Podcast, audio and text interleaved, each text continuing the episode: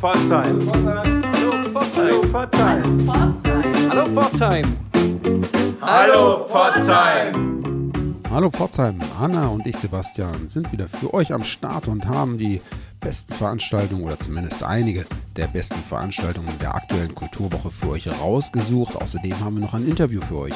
Ja, zu Gast bei uns heute im Emma ist Bernhard Meindl, ein Schauspieler des Theaters Pforzheim, der uns viel zu seinen aktuellen Stücken berichten wird. Darüber hinaus plaudert er ein bisschen aus dem Nähkästchen. Wer schon immer mal Schauspielerin oder Schauspieler werden wollte, findet vielleicht den ein oder anderen wertvollen Tipp.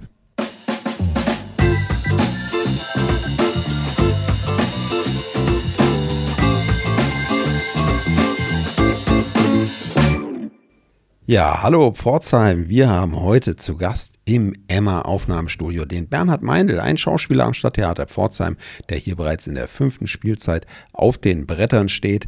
Den wollen wir gleich mal fragen, was denn im Augenblick im Theater Sache ist und in welchen Produktionen er spielt und zu sehen ist. Hallo Bernhard. Hallo, ich grüße euch. Es ist schön, hier zu sein.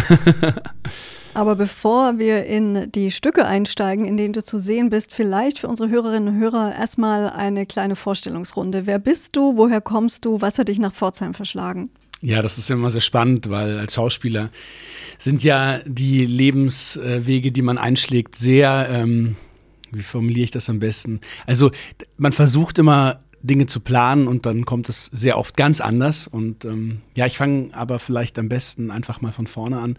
Also geboren bin ich in München, ich bin dort auch aufgewachsen, habe dort dann auch das Abitur gemacht und habe aber während der Schulzeit schon festgestellt, dass mich Theater, vor allem Theater, Film auch, aber vor allem das äh, Stehen auf einer Theaterbühne wahnsinnig interessiert. Und ich habe dann schon neben des fast schon typischen, ich gehe mal in die Schultheater A G, neben dieser Sache tatsächlich auch das Glück gehabt, dass ich äh, an den Münchner Kammerspielen und am Residenztheater immer wieder Statisteriejobs übernehmen konnte.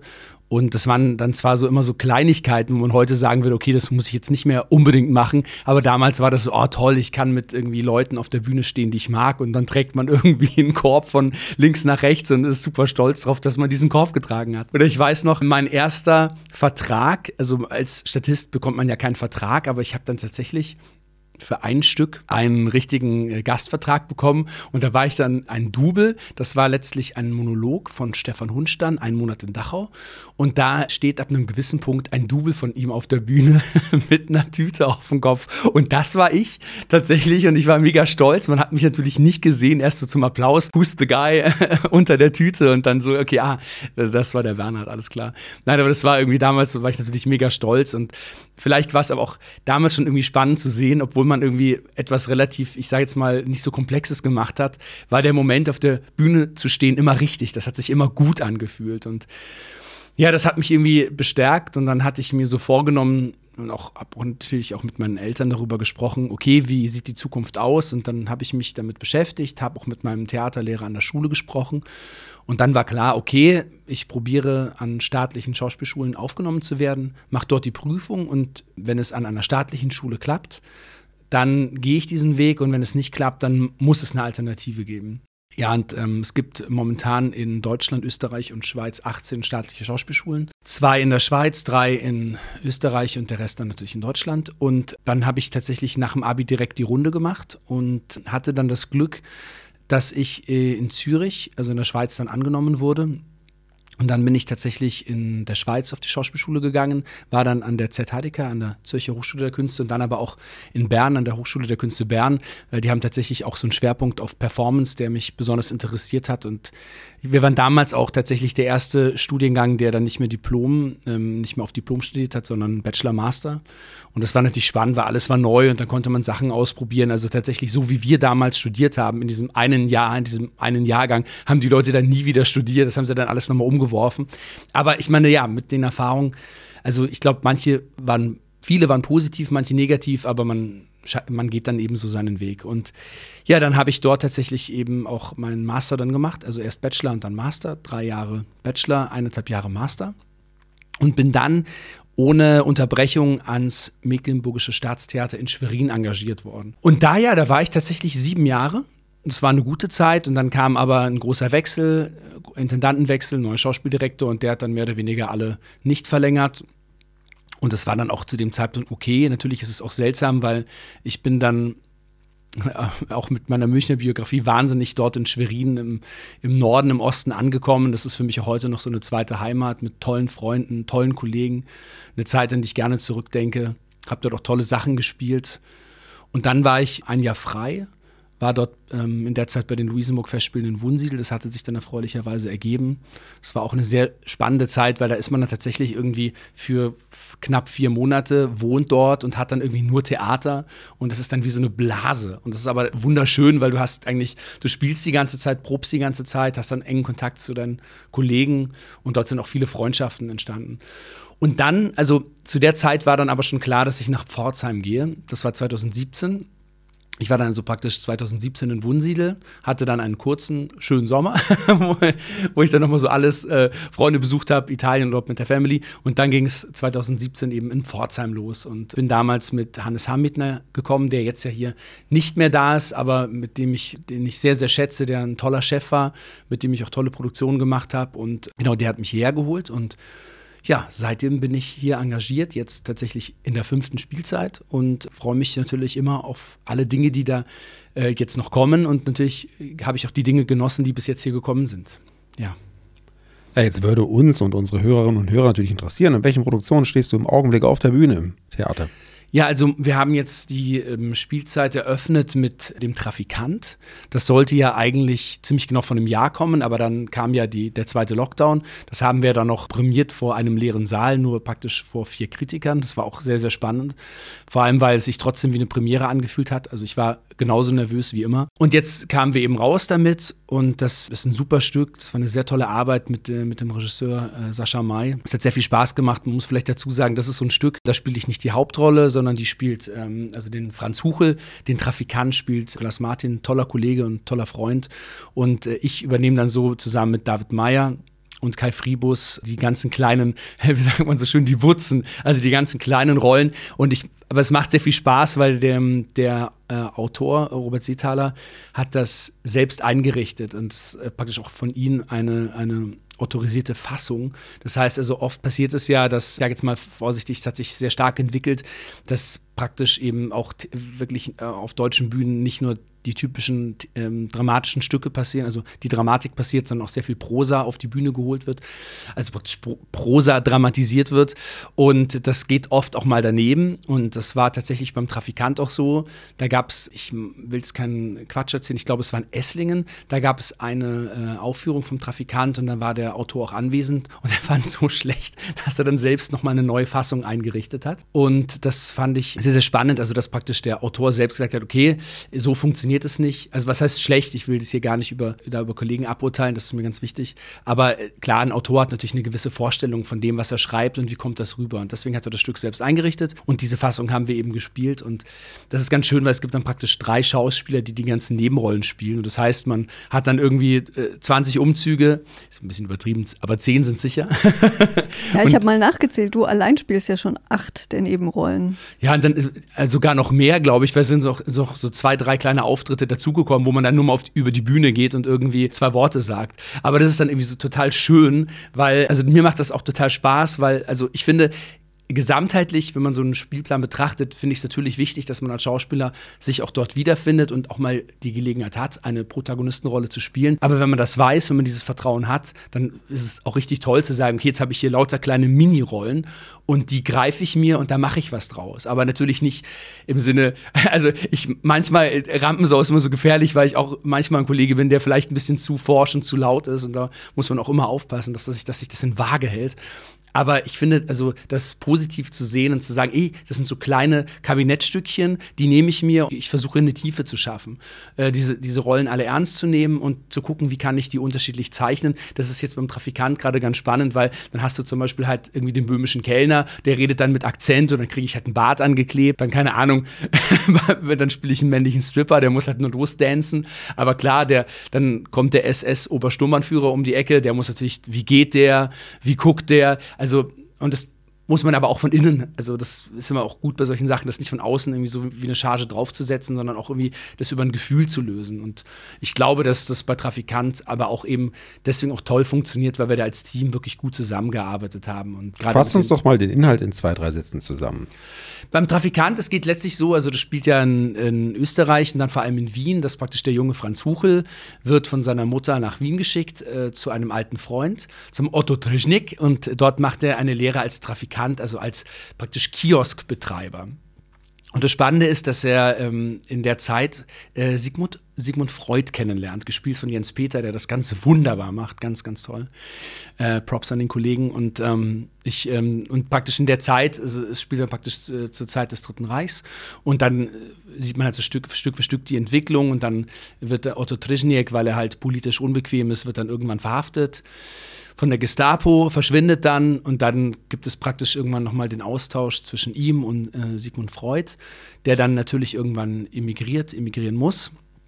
Und dann fällt dieser tolle Satz äh, manchmal, also ich, ich versimplifiziere, das ist natürlich im Stück komplexer, äh, geht es darum, ein Zeichen zu setzen. Und dann hisst er, ich, ich, oh Gott, das will ich gar nicht spoilern. Nein, ich spoilere jetzt nicht, ihr, ihr sollt ja alle auch gucken kommen. Also er, Franz Huchel setzt dann ein Zeichen, und dann, also er setzt sich, er setzt ein politisches Zeichen und bekennt sich zu sich als Person und zu sich und seiner Zeit vor allem auch. Lernt natürlich auch um Mädel kennen, also es geht auch um diese ganzen typischen Pubertätsnöte, und das ist eigentlich ganz wunderbar, vor allem einfach auch diese, in Anführungszeichen, ungleiche Freundschaft zwischen dem jungen Franz Huchel und dem älteren, gesetzten, intellektuellen Sigmund Freud, und das ist einfach auch schön geschrieben, und ja, genau. So, das war der Trafikant. In welchen Stücken bist du sonst noch zu sehen? Ja, tatsächlich, das ähm, muss man vielleicht auch mal sagen, normalerweise ist es ja so, man hat so sechs bis acht Wochen Proben, dann hat man Premiere, und danach kommt dann eine Konzeptspro- Konzeptionsprobe, und dann hat man wieder so sechs bis acht Wochen. Also man arbeitet immer praktisch an, an, an den Stücken nacheinander, und dann währenddessen, wenn man sie prämiert hat, spielt man sie, ganz klar. Aber jetzt war es tatsächlich so, das hatte natürlich auch vor allem mit Corona zu tun, dass ich in einer Woche zwei Premieren hatte und eine Konzeptionsprobe, tatsächlich am Dienstag. Dienstag Konzeptionsprobe für Außer Rand und Band. Dann war am Mittwoch die verschobene Premiere von Trafikant, weil der Kollege, der Hauptdarsteller, ist äh, erkrankt, und deswegen musste kurzfristig ein, kurzfristig ein anderer Kollege einspringen. Und dann haben wir es eben am Mittwoch gespielt. Und dann war tatsächlich am Samstag die Premiere von Titanic. Wir haben ja hier in Pforzheim immer pro Jahr mindestens ein Musical. Wir haben ja diese Musical-Tradition. Und das ist in diesem Jahr Titanic, tatsächlich ein Stück, das eigentlich kommen sollte. Also das, wir hätten... Das war zwei Wochen nach, nach dem ersten Lockdown, hätte das Premiere gehabt, also März zwanzig zwanzig, genau.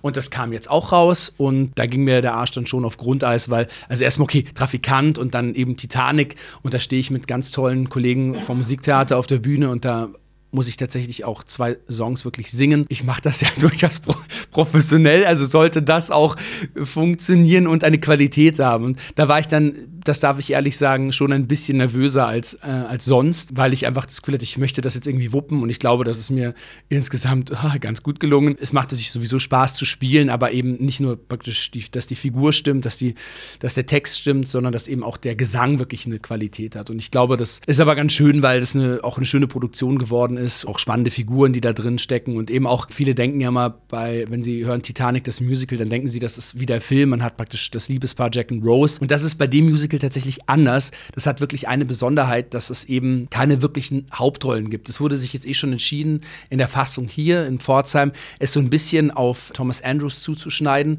der gespielt wird von Chris Murray, dass man so ein bisschen so einen leichten Faden hat, aber eigentlich ist es so, dass dieses Musical, wenn man es wirklich eins zu eins vom äh, Blatt spielen würde, dass es eigentlich keine Hauptrolle gibt, sondern irgendwie zwanzig Hauptrollen, was ein interessanter Ansatz ist, weil, glaube ich, auch die Idee war wirklich eben, es nicht auf bestimmte Einzelschicksale zu reduzieren, sondern ganz viele verschiedene Schicksale zu zeigen, aber wirklich auch praktisch die ganze Bandbreite, eben der Kapitän, dann die Offiziere, erste Klasse, zweite Klasse, dritte Klasse, also die, die praktisch die Superreichen, aber eben auch die einzelnen Biografien von Menschen, die dann irgendwie in der dritten Klasse sofort ertrunken sind, weil sie eben nicht mehr gerettet werden konnten. Und zum Schluss geht die Titanic in Pforzheim auf der Bühne unter. Ja, das ist leider unvermeidlich. Das ist ja, ich glaube, das kennen viele, wenn man Filme, Filme sieht, die man kennt, wo man weiß, wie sie enden. Und man denkt sich jedes Mal, vielleicht passiert ja ein Wunder und es ist doch anders. Aber ja, die Titanic geht natürlich auch bei uns unter. Also die Kollision mit dem Eisberg ist unvermeidlich. Und an Außer Rand und Band bist du also auch beteiligt. Richtig, das proben wir gerade. Das war eben die Konzeptionsprobe am Dienstag. Und das macht eigentlich viel Spaß. Da spiele ich so eine mittelgroße Funktionsrolle. Das heißt also, da geht es vor allem darum, einfach auch für Leuten zuarbeiten, für die Pointen, für die Geschichte. Das macht aber mega viel Spaß. Da spielt auch äh, Jens Peter die zentrale Hauptrolle, den Politiker Richard Willy. Das ist, glaube ich, auch das, was alle, was, das, was am meisten fällt während dieses Stückes. Jeder sagt immer fünfzig Mal Mister Willy. Aber es macht sehr viel Spaß. Es ist halt so eine klassische Boulevardkomödie von Ray Cooney. Wirklich, wie man sie kennt. Tür auf, Tür zu, Fenster auf, Fenster zu, äh, schnelle Dialoge, Verwechslungen. Und ähm, das wird immer so im Fachjargon als Farce bezeichnet. Vor allem, weil es eben auch immer noch schneller wird und immer noch eine Umdrehung mehr. Und dann tritt auf einmal nochmal eine Figur auf und alle so um Gottes Willen. Es sind tatsächlich die ähm, Komödie ist ein Klassiker, die wird häufiger gespielt und ähm, auch, die wird auch durchaus mal modernisiert. Wir haben uns jetzt dafür, also der Regisseur hat sich dafür entschieden, es möglichst auch in der Timeline zu lassen, also praktisch London neunziger. Deswegen haben wir auch noch ein Telefon auf der Bühne und es laufen nicht alle mit Smartphones rum. Und ähm, das funktioniert aber total gut, weil die so schnell ist und die Charaktere so spannend und ähm, Also es, sind, es, es ist halt so, so, so eine klassische Boulevardkomödie, die voll auf Pointe geht. Aber die muss man dann eben auch setzen. Das ist dann wieder, wenn wir über Handwerk reden, man kann so, so eine Pointe schnell auch mal f- verdödeln. Und das daran auch gemeinsam mit dem Regisseur Udo Schirmer zu arbeiten, macht viel Spaß. Und vor allem, weil also es ist wirklich nur Bühnenbild und Schauspiel, keine Musik, kein Nichts, sondern, keine Ahnung, das Licht geht an und dann passiert der Text. Genau. Ja, wie behält man da als Schauspieler den Überblick über all die Produktionen, über all die Stücke, in denen man auftritt und dann auch noch singen muss, was ja auch nicht dein Hauptgeschäft ist als Schauspieler? Wie kriegt man das alles unter einen Hut? Also komischerweise, das interessanterweise funktioniert eigentlich relativ gut, aber das kann man, glaube ich, das ist ja irgendwie, wenn etwas einmal einstudiert ist, dann behält man das. Das ist ja auch wie, wenn man in der Schule sitzt und Dinge lernt. Das ist jetzt ein bisschen ein simpler Vergleich, ich mache ihn trotzdem. Wenn man in der Schule sitzt und, und Wissen sich aneignet, dann vergisst man deswegen ja nicht etwas anderes, sondern es ist halt wie, klar, also wenn man jetzt ein Stück fertig geprobt hat, muss man sich das frisch halten, wie man Wissen immer frisch halten muss.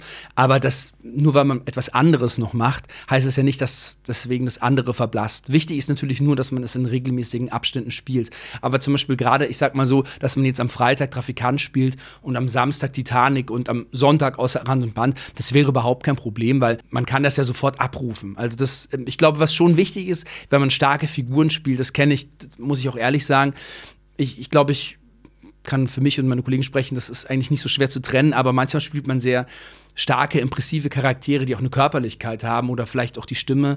Also gerade so, wenn es so ein bisschen anders ist, dass man da auch klar trennt und dass es nicht in andere Figuren kippt. Sowas kann schon passieren. Also wenn man wirklich eine extreme Figur spielt und auch probt, hau gerade eine Hauptrolle über, über acht Wochen, dann muss man auch klar sagen, wenn man was anderes spielt, das trenne ich jetzt. Ähm, ganz klar, also das ist so, vielleicht diese Gefahr bleibt, aber was den Text angeht, ich finde, das kann man immer sehr, sehr gut trennen. Und auch so, also zum Beispiel jetzt bei Titanic ist es so, ich mache das vor der Vorstellung immer einmal durch, zur Sicherheit, klar, aber ich finde, das irgendwann, wenn man es häufig genug gemacht hat, schreibt sich das so in das Körpergedächtnis ein. Also ich finde, wenn man Text und auch Musik wirklich gut kann, dann muss man das gar nicht mehr intellektuell abrufen, sondern dann passiert das durch den Körper. Und wenn man diese Stufe erreicht hat, dann kann man eigentlich, dann kann man freispielen. Mich würde mal interessieren, wie wahrscheinlich viele Zuhörerinnen und Zuhörer, wie sieht denn so ein, eine typische Arbeitswoche eines Schauspielers am Stadttheater Pforzheim aus? Ja, das ist eigentlich äh, relativ einfach erklärt. Also ähm, das ist tatsächlich auch an allen Theatern mehr oder weniger gleich. Vormittagsprobe von zehn bis vierzehn Uhr. Dann hat man f- den Nachmittag meistens frei und dann hat man am Abend Probe von achtzehn bis zweiundzwanzig Uhr, also dann insgesamt eben acht Stunden pro Tag. Oder natürlich dann am Abend eine Vorstellung. Natürlich kommt dazu, dass man samstags und auch sonntags meistens Vorstellungen hat. Am Sonntag wird nicht probiert, aber Samstag, also es gibt jetzt die Tendenz, dass man tatsächlich am Samstag nicht mehr probiert. Aber jetzt zum Beispiel haben wir weniger Probenzeit für Außer Rand und Band. Da müssen wir am Samstag proben. Das ist doch völlig in Ordnung. Aber es kann ganz schnell passieren, dass man jeden Tag zu tun hat. Aber halt dann weniger. Also zum Beispiel, es gibt manchmal Phasen, dann wenn man zum Beispiel auch noch Text lernen muss, dann ist es so, dann probt man vier Stunden, geht nach Hause, lernt vier Stunden Text, probt vier Stunden und dann ist auch nicht mehr viel anderes möglich. Aber es gibt zum Beispiel jetzt auch Phasen, das ist jetzt zum Beispiel bei mir so, wenn ich die Premiere von äh, Außer Rand und Band am fünften November hinter mich gebracht habe, dann äh, habe ich tatsächlich sicher einen Monat keine Proben und dann habe ich ja zum Beispiel ein bisschen mehr Zeit. Deswegen ist kann eben schnell passieren, dass man manchmal wirklich, eine, wirklich sehr, sehr viel arbeiten muss, dass man zu gar nichts mehr anderem kommt und dann hat man wieder ein bisschen Luft. Ich aber zum Beispiel versuche halt immer noch dann ähm, Training im Fitnessstudio, ähm, das kann ja auch schnell Zeit verschlingen.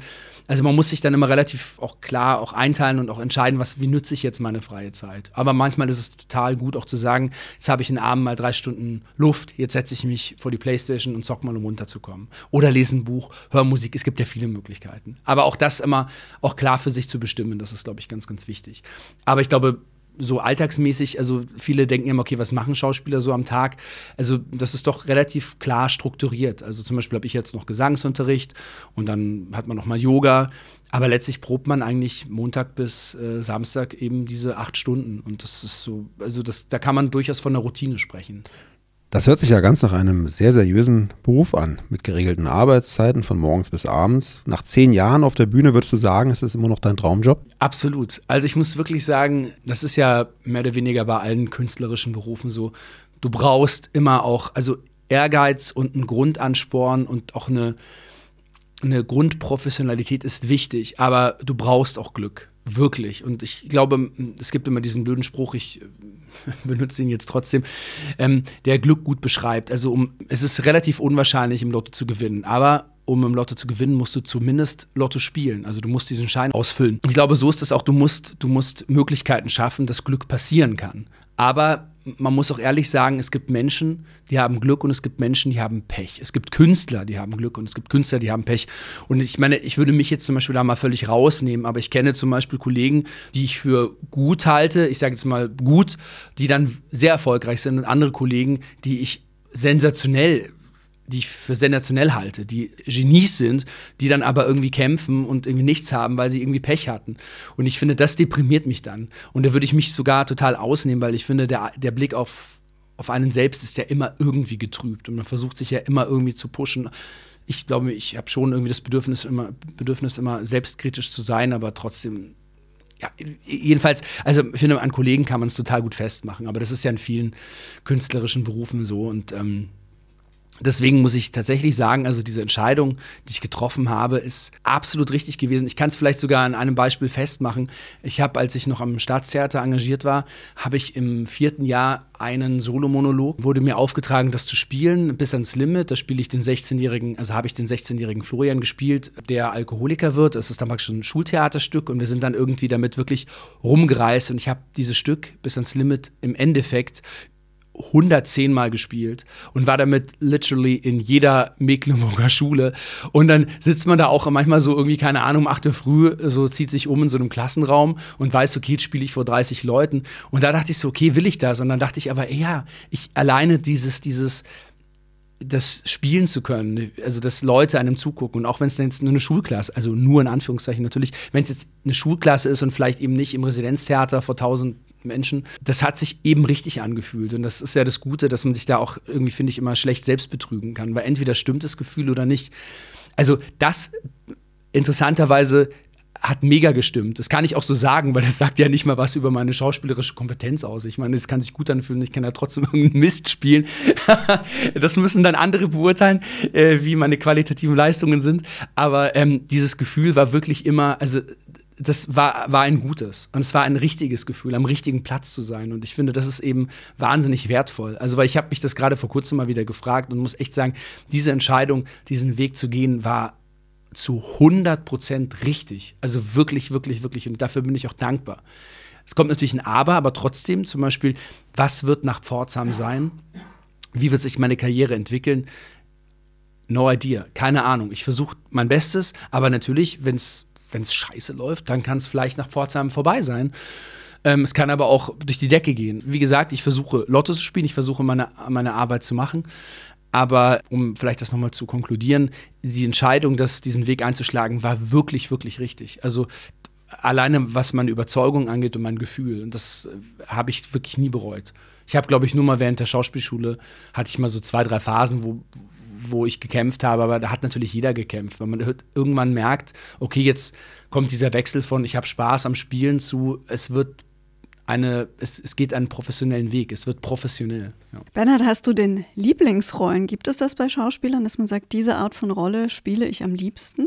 Ich würde sagen, ja. Also natürlich gibt es ähm, grundsätzlich so Rollenanlagen, ähm, Figurentypen, die interessant sind. Aber ähm, es ist, glaube ich, ich glaube, viele Schauspieler würden, SchauspielerInnen würden formulieren, dass zum Beispiel so, so ein, ein böser Charakter ist natürlich immer interessant, weil das natürlich etwas ist, was man vielleicht im Alltag, womit man weniger zu tun hat. Und dann einen Psychopathen, eine Psychopathin zu spielen oder irgendwie den Bösen, das, glaube ich, ist für viele schon interessant.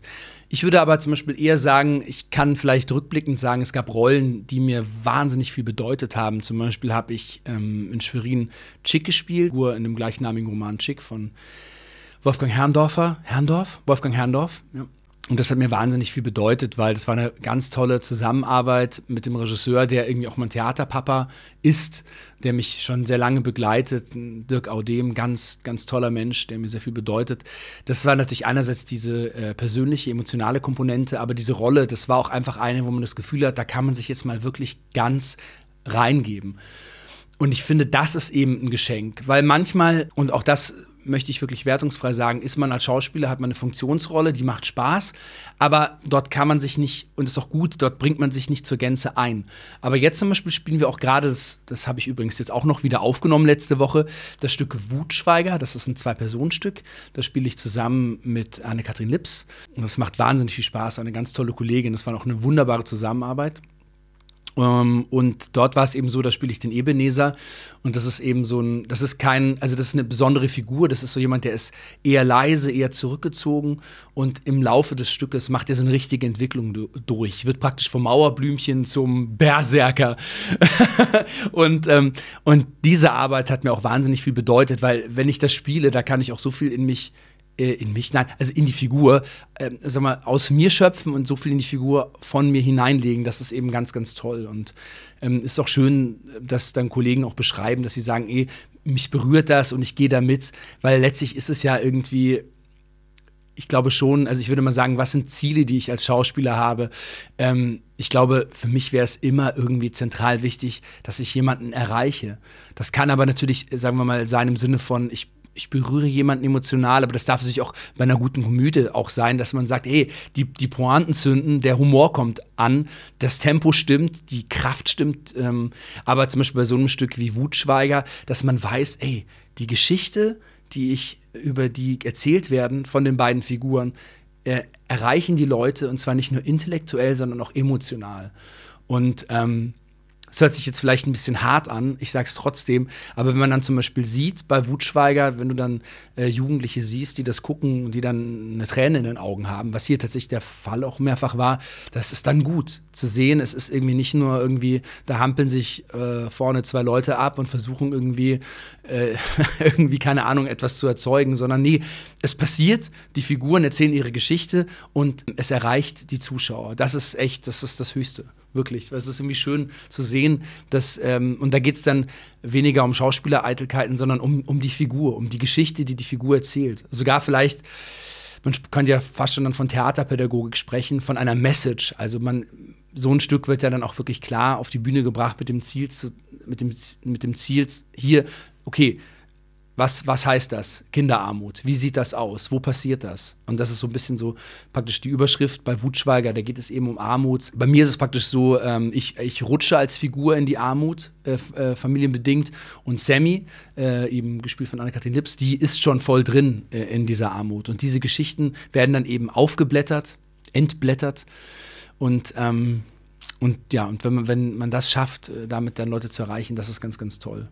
Und klar, ich meine, vielleicht um das nochmal irgendwie äh, zusammenzufassen, ich glaube, es, also rückblickend, es gibt immer eben Figuren, die, die man lange mitnimmt, also eben sowas wie Tschick, weil man irgendwie auch immer so einen Teil von sich selbst mit, mit, mit reinlegen konnte, aber wo man auch das Gefühl hat, da konnte man mal so wirklich sich so, so reinschmeißen. Und das ist natürlich ganz, ganz toll. Aber ansonsten glaube ich, ich Ich glaube, viele Rollen, die man im Nachhinein auch, wo man sagen wird, ey, die habe ich wahnsinnig gerne gespielt, die kannte ich vorher gar nicht. Und ich meine, klar, natürlich freut man sich als Schauspieler immer über große Rollen.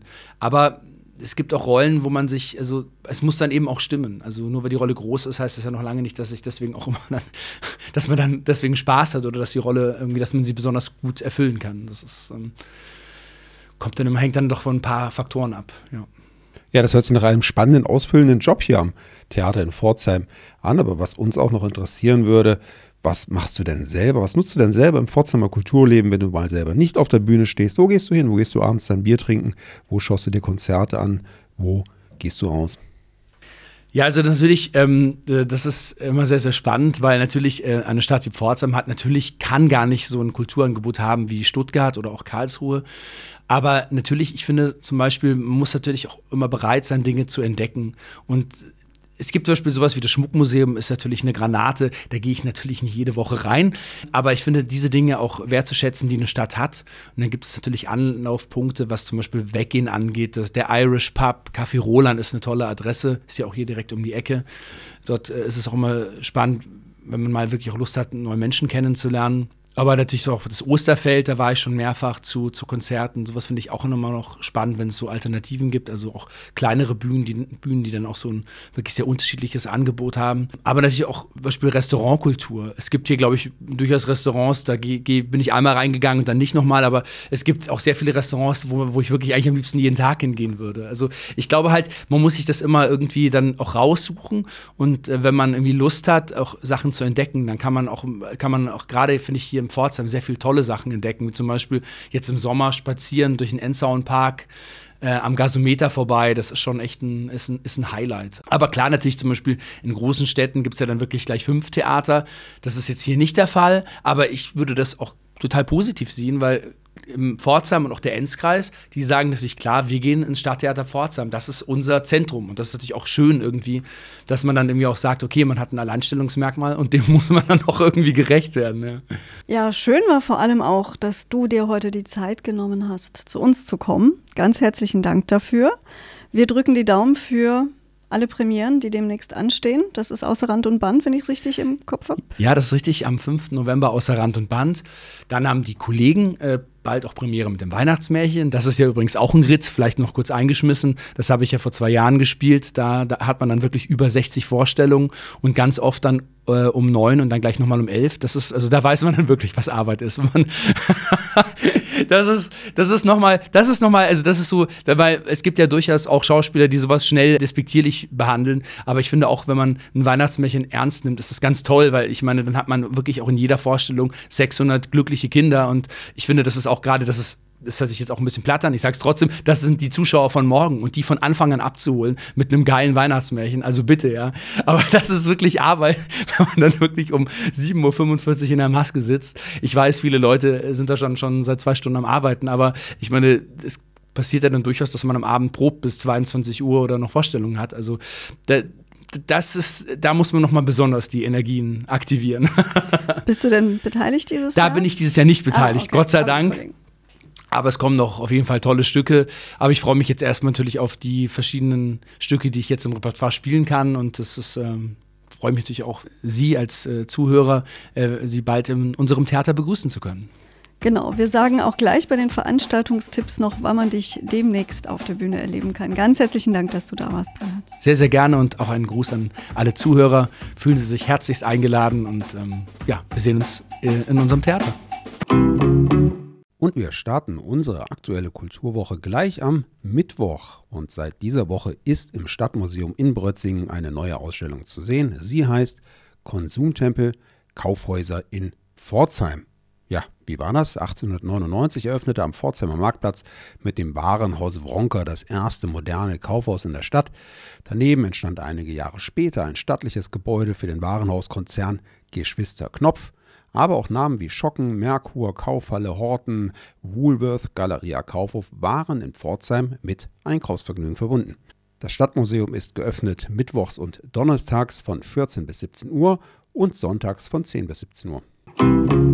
Weiter geht unsere Hallo Pforzheim Kulturwoche am Donnerstag mit einer Premiere im großen Haus des Theaters Pforzheim. Um zwanzig Uhr könnt ihr hier sehen Freedom, a tribute to George Michael. Ja, George Michael ist euch allen sicher noch ein Begriff. Nicht nur seine tolle Musik wird zu hören sein, sondern auch die von Zeitgenossinnen und Zeitgenossen wie Aretha Franklin, Elton John, Freddie Mercury, Sting oder Whitney Houston.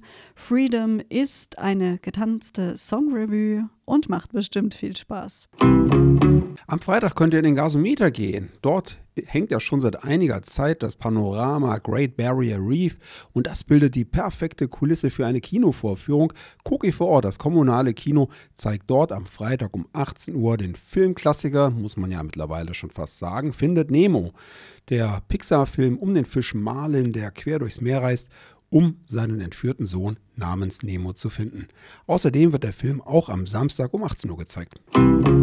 Wir bleiben noch beim Freitagabend um neunzehn Uhr gibt es im Kupferdächle mal wieder ein Live-Konzert, diesmal mit Another Tuesday. Das ist Musik in bunter Mischung aus Pop, Jazz, Singer-Songwriter, Blues und Funk. Ja, wir hatten es vorhin im Interview. Unser Gast Bernhard Meindl ist in einem Stück gleich in acht Rollen zu erleben. Das Stück heißt Der Trafikant und wird am Samstag um neunzehn Uhr dreißig im Großen Haus des Stadttheaters gezeigt. Viel Spaß dabei. Ebenfalls am Samstag um zwanzig Uhr allerdings im Kulturhaus Osterfeld im Malersaal könnt ihr Teatro International erleben. Teatro International wirft in seiner bewegten und bewegenden Szenencollage einen Blick auf die Arbeit heute und morgen. Warum arbeiten wir? Was macht die Arbeit mit uns? Was ist gute Arbeit? Wie bestimmt sie im digitalen und globalen Zeitalter vier Punkt null unser Leben und unsere Identität? Kabul, A City in the Wind heißt der Film, der am Sonntag um siebzehn Uhr im kommunalen Kino gezeigt wird. Ein Film im Original mit Untertitel und das ist der Debütfilm von Abosar Amini, der da, so heißt es, ästhetische und schmerzhafte Impressionen aus dem afghanischen Alltag komponiert hat. Und wir bleiben auch am Montag im Koki, diesmal schon um fünfzehn Uhr. Kinderkino, Vicky und die starken Männer, das magische Schwert. Ihr kennt die Geschichte um den cleveren Wikingerjungen, der schon seit den siebziger Jahren begeistert. Hier ist er in einem neuen Animationsfilm zu sehen, empfohlen für Kinder ab sieben Jahren. Immer wieder gerne weisen wir auch auf die Konzerte des Folkclub Prisma im Gasometer hin. Dort geht es wieder am Dienstag um zwanzig Uhr fünfzehn zur Sache mit der Band Old Blind Dogs, eine besonders populäre Band aus Schottland. Zutritt nur mit drei G, denkt bitte dran, Karten gibt's online oder an allen bekannten Vorverkaufsstellen. Ja, und dann haben wir noch eine kleine Ankündigung zu machen. Nächste Woche sind ja Herbstferien und wir haben beschlossen, uns eine kleine Hallo Pforzheim-Pause zu gönnen, entlassen euch aber nicht so ganz unvermittelt in diese kommende Hallo Pforzheim-Woche. Nein, das machen wir nicht. Da nehmen wir unsere Verantwortung durchaus ernst und möchten euch auf eine Veranstaltung nächste Woche Samstag hinweisen. Sounds of Pforzheim, die Musiknacht hundert Prozent live. Und zwar in der Tanzschule Böhm am Hauptgüterbahnhof, präsentiert unter anderem von der Sektion Musik im Pforzheimer Kulturrat, der M I P F, Stars for Stars, der Tanzschule Böhm und dem Folkclub Prisma. Ja, zu sehen gibt es jede Menge Bands, Live-Musik, unter anderem Mister George and his Oscars, Jeremy Buck, Jonas Gavriel, die Escola de Samba, Roland Bliesener und noch einige mehr. Was euch genau erwarten wird im Detail, das hört ihr jetzt im Gespräch von unserem Teammitglied Andreas Ruf mit Jörg Herzl. Hallo Pforzheim, hier ist Andreas Ruf, heute wieder auf Außeneinsatz. Ich sitze zwischen Edelsteinen zu Hause bei Jörg Herzl, der ja zwanzig neunzehn mit seinem Sounds of Pforzheim ein ganz tolles Projekt gestartet hat, nämlich aus der Pforzheimer Musikszene heraus eine Leistungsshow in ganz vielen Locations. Jörg, guten Morgen. Guten Morgen. Was ist denn aus den Sounds of Pforzheim seit zwanzig neunzehn passiert? Also zwanzig neunzehn hatten wir eine sehr erfolgreiche Veranstaltung mit etwa zehn Locations, mit Live-Musik aus verschiedenen Genres. zwanzig zwanzig war das wieder geplant. Leider mussten wir es aufgrund der Pandemie absagen. Wir hatten noch die Hoffnung, dass wir im Herbst letzten Jahres eine Gala machen konnten, aber auch das blieb uns verwehrt. Aber jetzt sind wir zurück, jetzt sind wir da, wir haben uns in der ganzen Zeit Gedanken darüber gemacht, wie man etwas tun kann, was man tun kann. Und jetzt gibt es am sechsten November 2020 einundzwanzig in der Tanzschule Böhm in Pforzheim um zwanzig Uhr die Gala der Sounds of Pforzheim. Die Tanzschule Böhm, vielen bekannt, aber vielleicht nicht allen. Wo ist die Location? Die Location ist am Hauptgüterbahnhof und das war ehemals Tanzschule Saumweber Fischers, muss man noch dazu sagen. Aber Thorsten Böhm, der auch im Team der Crew für die Sounds of Pforzheim dabei ist, der hat diese Tanzschule übernommen und ist ein sehr großer Unterstützer und bietet uns jetzt eine tolle Location für diesen Abend. Du hast gesagt, dieses Jahr wird es eine Gala geben. Was muss man sich darunter vorstellen? Also der Name Gala, wie es schon sagt, ist natürlich was Besonderes. Und wie ich mich habe gerne belehren lassen von der Hanna, der Frau von Thorsten Böhm, ist ein Galaabend damit verbunden, dass die Leute auch dementsprechend gekleidet kommen. Also die Hanna hat zu mir gesagt, ich stehe selbstverständlich im langen Kleid da und empfange die Gäste. Um wie viel Uhr geht es denn los? Es geht um zwanzig Uhr los und ähm, da werden die Leute, wie gesagt, von einem kleinen Empfangskomitee an die Hand genommen. Und dann geht es gleich richtig los. Die Bühne ist dann angerichtet. Und was ist geboten? Was gibt es an Genres zu hören und zu sehen?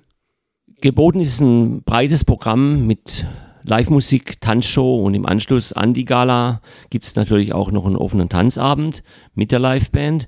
Wir haben hinten eine Liveband, das ist meine Band mit Gästen, die die Einzelkünstler des Abends begleitet. Die kommen teilweise auch noch mit weiteren Musikern.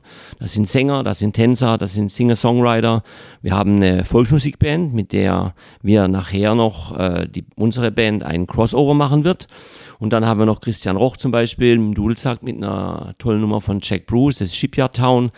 Und dann haben wir Escola de Samba, natürlich in Pforzheim auch ein Begriff. Die kommen mit ihren brasilianischen Tänzerinnen. Das wird auch noch eine ganz flotte Sache. Und so haben wir den Bogen gespannt von über Singer-Songwriter, Jazz, Blues, Rock'n'Roll, Volksmusik, Tanz. Wir haben noch ein Latein-Profi-Tanzpaar, die sind Nummer zwölf der Weltrangliste. Das muss natürlich auch sein, dass man, dass man auch weiß, man ist in einer Tanzschule und da muss auch die Brücke geschlagen werden zum Tanz. Also eine tolle Gala. Ich bekomme erst Musik und Tanz zu sehen und kann hinterher selbst noch am offenen Tanzabend tanzen. Ist das das Programm? Ja, das ist das Programm. Also hinter, hinter, hinter raus kann man noch richtig abtanzen. Sehr schön. Das ist natürlich bei all diesen Hochkarätern, die ich da auf deinem Flyer sehe, keine ganz günstige Geschichte. Wie realisiert ihr so etwas in Zeiten, wo man ja keine volle Stadien äh, mit, mit fünftausend Leuten bekommen kann?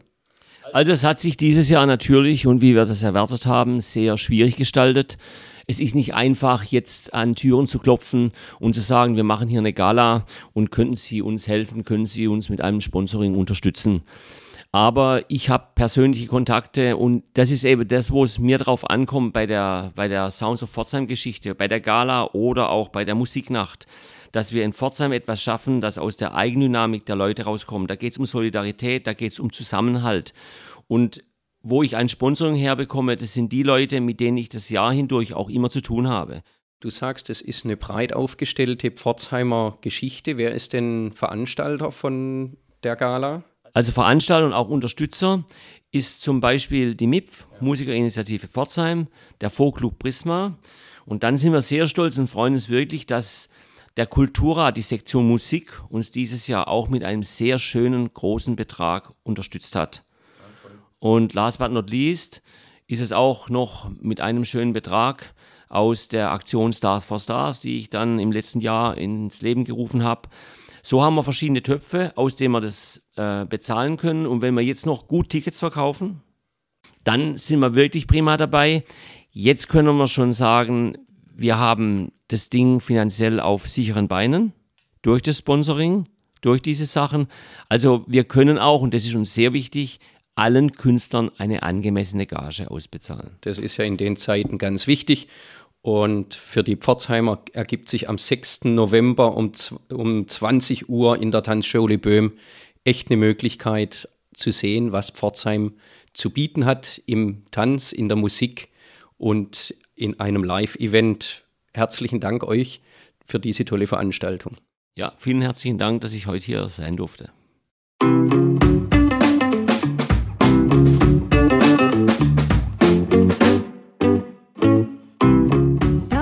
entlassen wir euch in zwei Hallo Pforzheim Wochen. Die nächste reguläre Folge gibt es also wieder am Mittwoch, den zehnten November. Bis dahin könnt ihr auch gerne mal in den alten Folgen schauen. Da findet sich sicherlich noch das ein oder andere inter- interessante Interview. Wir freuen uns, wenn ihr übernächste Woche wieder mit dabei seid. Tschüss, sagen Anna und Sebastian.